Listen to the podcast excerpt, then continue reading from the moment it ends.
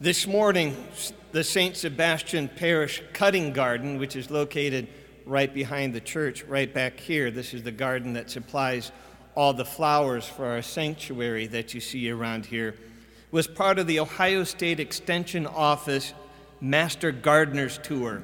So, somewhere between 500 and 600 people were expected to visit our garden over the course of this morning and afternoon. And as part of the tour, they were invited to come into the church and see how the flowers are used in our sanctuary. The thing was that this morning, there was no tabernacle. The tabernacle was removed because they're working on it to clean it up and fix it as part of our restoration. It's not supposed to be done until next week. Excuse me. but Karen Spangler, who is our chief sacristan and one of the gardeners in the garden back here, said that the whole point of having this cutting garden and having these arrangements is to give glory to Jesus, to God, to bring people in and have them see the Lord, to glorify the Lord. And what's the point of leading people into the church if Jesus is not privileged, not present in this most privileged form that we have of him in the Blessed Sacrament? So after a little bit of prodding, otherwise known as whining, and appealing to my priestly sensibilities, she persuaded me and Larry Furman to muscle part of the tabernacle into here to decorate it, and to place the Blessed Sacrament at home inside of it, with the idea and the prayer that at least maybe someone, or maybe a whole bunch of someone's, of those 500 to 600 people, might be brought this much closer to Jesus coming into our church. Do you know what? It worked. People came into the church and remarked how beautiful that it is uh, one of the uh, there were opportunities to talk to people. There were one lady, the last lady I talked to, wanted to know about the North American martyrs, so we were able to talk about that a little bit. Some of them were non Catholics, have never stepped into a Catholic church before, and maybe, just maybe, their perception of us has changed a little bit, improved an iota. And while all this was going on, where you're sitting right now, the Knights of Columbus and other volunteers were busy reassembling the kneelers. They were trying to get them all done for Mass today. You know, it's so neat. Wait till you hear them a little bit later. They, they make like one tenth of the sound they used to make. It's awesome. And someone might ask the question why did we spend $1 million on this building? And part of that is, yes, to preserve the building, to hand it on to the next generation as it was so generously handed on to us. But part of it, too, is to evangelize. There has been a tremendous amount of people who have been following us online, have stopped by, have inquired, have been moved by the beauty of this place. One guy sent me an essay uh, based on the the restoration of the shield on the front of the church. It just inspired him to write this thing to me. Someone else sent in a beautiful picture of the church that we might use on the front of the uh, bulletin for a spell. John Kostelic of our parish wrote a very beautiful guitar piece that you might have seen on my Facebook page, and he named it Restoration because he was inspired by the restoration and what was going on here. We're trying to talk him into playing it on the 30th next weekend when the bishop is here to uh, give us a blessing for this place. You know, beauty inspires beauty. An attribute of God is beauty because He is beauty itself. And we try to promote the beautiful.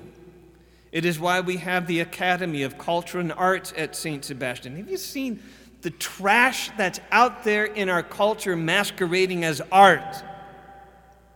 That is what happens when beauty is divorced from truth and goodness. We wanted to inspire art in a way that made Western culture great. So people learn and practice and perform their arts here in a Christian atmosphere. All these reasons are why we have so many concerts here, also. It brings more people onto our grounds and into our church to be more comfortable in a Catholic setting because honestly, we can be a little bit intimidating. We're big and we're brash. And we introduce them to the beauty and the art inspired by our heritage, and hopefully this brings them closer to Christ and the church. Now, none of these things are going to out and out convert anybody. They're baby steps, but they are steps. And that's how our culture changes, little by little, while anybody is hardly even noticing. That's how our nation got to be the way that it is today. You know, we moved a little bit further this way and said that was okay, so that became the new boundary. And if that's the new boundary, then you just move it a little bit more. That should be okay because it's just a little bit over the boundary. Then that becomes the new boundary. And we've gone more and more out there. What we are trying to do here as a parish and as a church is to move little by little closer to God, closer to Jesus, closer to His church every day. Big leaps and bounds and movements don't work, they're not long lasting.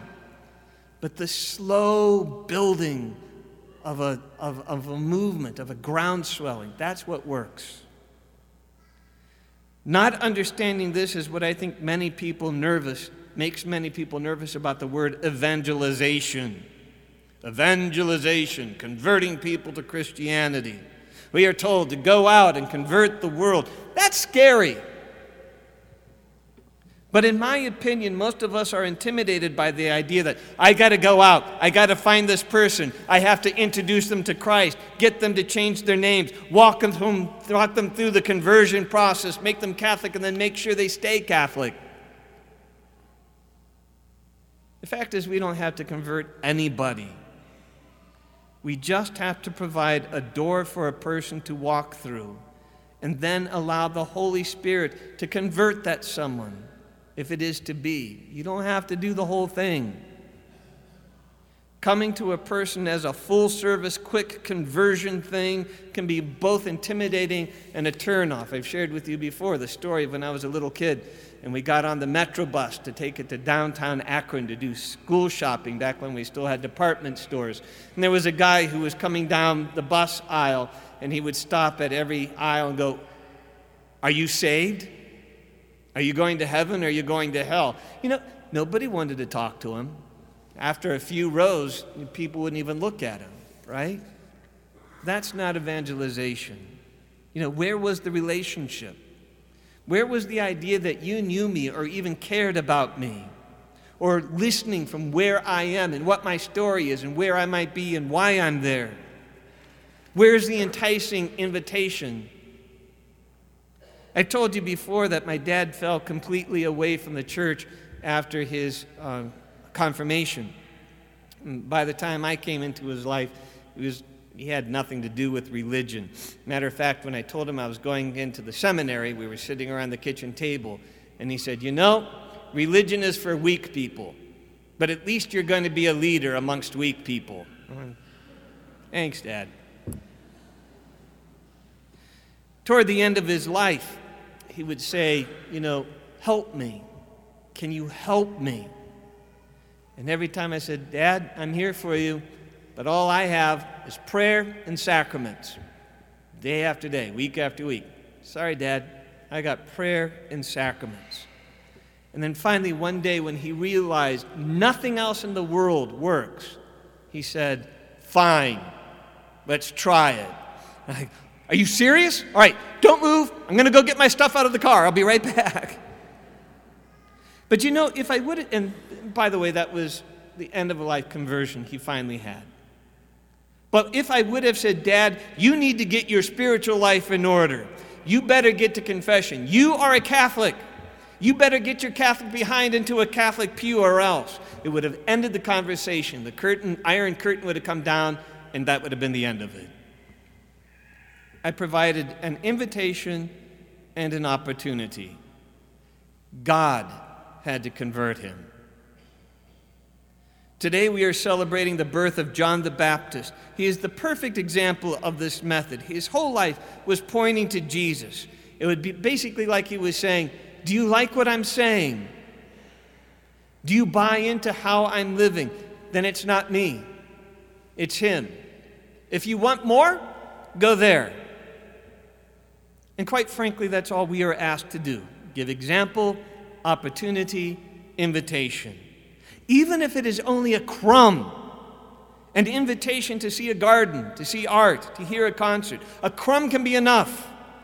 God fed thousands on a couple of loaves of bread. He can use your crumb, perhaps combined with the crumbs of others, to convert souls and transform our culture. So don't be afraid.